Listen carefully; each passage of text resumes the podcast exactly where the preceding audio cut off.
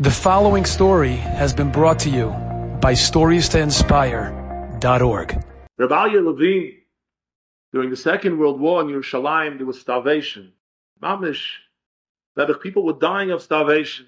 And there was a very wealthy man who lived in Yerushalayim who loaned money to people and he was helping people out to give them money to, to buy food. Rabbi's children were starving, so he went to visit this man. He had done him many favors before. Rabbi had done favors to him. And he went to see him and he asked him, would he lend him some money in order he should be able to feed his family? And he said, no.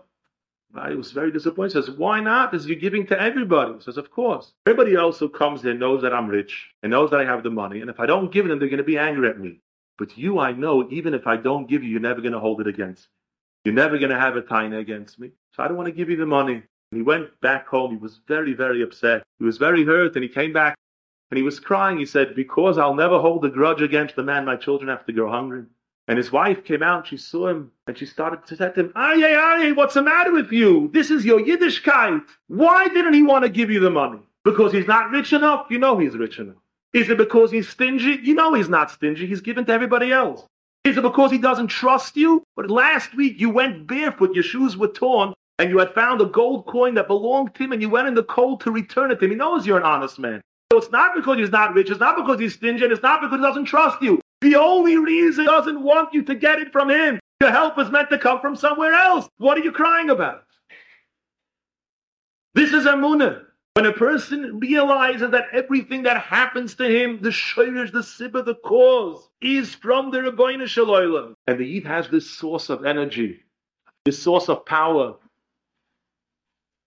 A little over a year ago, my mother, Leah Sholem, was diagnosed with a terrible, terrible machla. A vibrant 65 year old woman, full of life, full of simcha. They operated on her to remove a brain tumor. And during the operation, they came to tell us the severity of the growth, that it's, you know, a level, the worst that there could be. The worst, mamish the worst. A few days after the operation, I spent Shabbos in the hospital. And there was a doctor, a chochem, who felt it was important, it was incumbent upon him to come into her and tell her exactly what she had, what the prognosis was. There are, you know, and he said it to her in a very vicious way. And she was shocked. He hadn't told her yet what the matzav was. I sat with her and we ate shalashudas in a room in, in that hospital, a memorial hospital.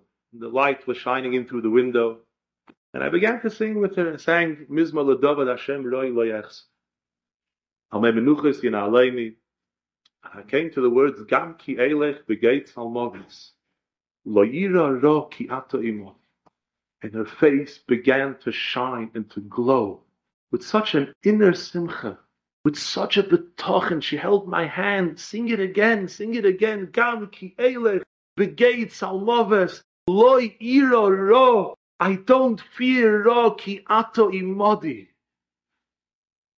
Motzei Shabbos. In that ward, the hospital sends psychiatrists around to the patients to help them deal with what they were told. And there was a woman psychiatrist, she came out after she spoke to my mother, she said, You know, I feel honored to have met such a person. And I said, Well, what did you tell her? What did you tell her? I explained to that we have different resources. I told her, Gam ki elech begates almovas, wherever I am, the Rabbeinu Shalom is with me. Different. I'm different to the other people who you're visiting. I've got a treasure. I've got an oitzer. I have the Rabbeinu Shalom with me now more than I ever had. And Rabbi I want to tell you, if of the Shechina, it was at that Shalosh I felt the Shechina in the room. I felt the Kiyata Imodi. I saw it. Enjoyed this story? Come again. Bring a friend. Stories to inspire.org.